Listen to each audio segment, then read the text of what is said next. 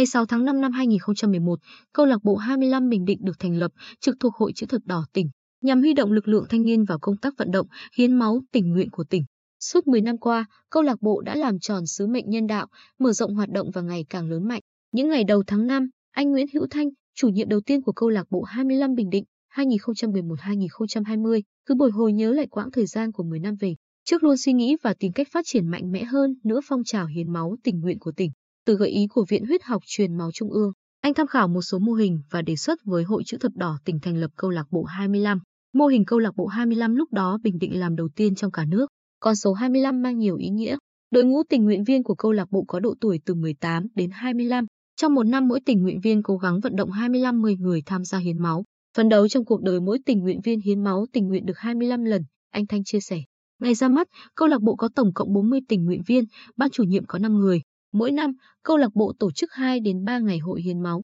Quan điểm xuyên suốt của ban chủ nhiệm câu lạc bộ đến tận bây giờ là không áp đặt một mô hình hoạt động cụ thể nào và cũng không giao chỉ tiêu cứng. Mọi việc đều được tổ chức hết sức linh hoạt, phù hợp với điều kiện thực tế, đúng chất tuổi trẻ, hướng đến việc phát huy nhiều nhất sức sáng tạo, sự năng động, nhiệt huyết của tình nguyện viên. Như vậy mà tính hiệu quả trong từng hoạt động, chương trình không ngừng được nâng cao. Kết quả đạt được năm sau luôn cao hơn năm trước, anh Thanh cho biết thêm. Tìm gặp, chuyện trò với tình nguyện viên qua các thời kỳ, tất cả đều bảo họ đã được rất nhiều thứ khi tham gia câu lạc bộ. Điều đầu tiên là những kiến thức rất bổ ích về máu,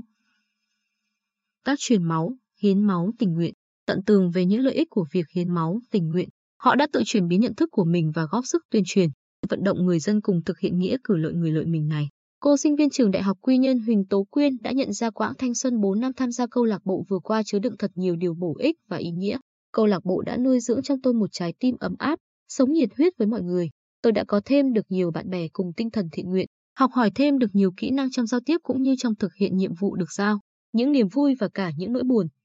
những tranh cãi, mâu thuẫn rồi cách giải quyết hài hòa, tất cả đã cho tôi sự trải nghiệm thật tuyệt vời, thôi thúc tôi thêm gắn bó, không muốn rời xa câu lạc bộ này, Tố Quyên trải lòng. Theo thống kê của Hội Chữ Thập Đỏ tỉnh, mười năm qua, câu lạc bộ đã liên tiếp vận động hơn hai trăm bốn mươi nghìn lượt người tại năm trăm mười bốn đợt tổ chức hiến máu tình nguyện tập trung của hai mươi tám đơn vị, gồm mười một huyện, thị xã, thành phố và mười bảy đơn vị tổ chức, cùng hàng trăm lần hiến máu đột xuất cứu người. Thử hình dung một buổi hiến máu mà thiếu giả nam thanh nữ tú của câu lạc bộ chào đón người đến hiến, hướng dẫn họ cách làm thủ tục,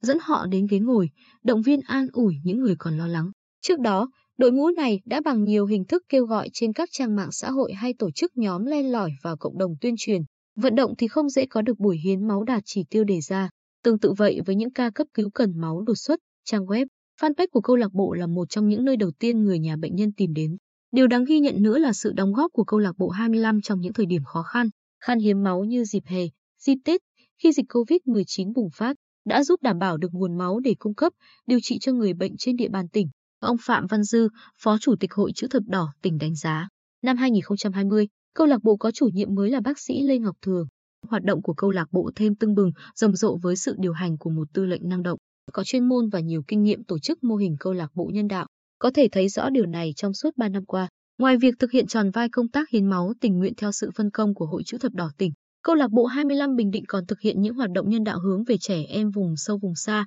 người dân có hoàn cảnh khó khăn. Ban chủ nhiệm có tham vọng mở rộng mô hình câu lạc bộ hai mươi lăm ra các huyện thị xã, thành phố để bạn trẻ trong toàn tỉnh có những sân chơi, nơi chia sẻ đam mê tham gia hoạt động hướng về cộng đồng. Thời gian tới, câu lạc bộ hai mươi lăm sẽ tiếp tục đổi mới cách tuyên truyền, vận động người dân tham gia hiến máu tình nguyện và có thêm nhiều hoạt động, tạo cơ hội cho những bạn trẻ có năng lực phát huy khả năng, chủ nhiệm Lê Ngọc Thường trao đổi. Là người quan tâm đến câu lạc bộ hai mươi lăm Bình Định trong nhiều năm qua, Thạc sĩ Nguyễn Quốc Huy, Văn phòng Trung tâm Máu Quốc gia, Viện Huyết học Truyền máu Trung ương khẳng định câu lạc bộ hai mươi lăm Bình Định là đã giúp lan tỏa hoạt động hiến máu tình nguyện đến với đông đảo người dân trong toàn tỉnh, giúp mọi người có thêm hiểu biết, nhận thức đúng đắn về hoạt động hiến máu tình nguyện, từ đó có thêm nhiều người tham gia hiến máu tình nguyện góp phần cứu sống người bệnh. Mong rằng trong giai đoạn tới, câu lạc bộ tiếp tục kiện toàn danh sách các thành viên câu lạc bộ, tuyển chọn được những cá nhân có năng lực, nhiệt tình, nhiệm và tâm huyết với các hoạt động của câu lạc bộ, đặc biệt là các thành viên của ban chủ nhiệm, đồng thời thường xuyên tập huấn, đào tạo cho các thành viên về hoạt động hiến máu tình nguyện, tăng cường thêm các kiến thức, kỹ năng để họ hoàn thiện và trưởng thành thêm hơn, anh Huy gửi gắm.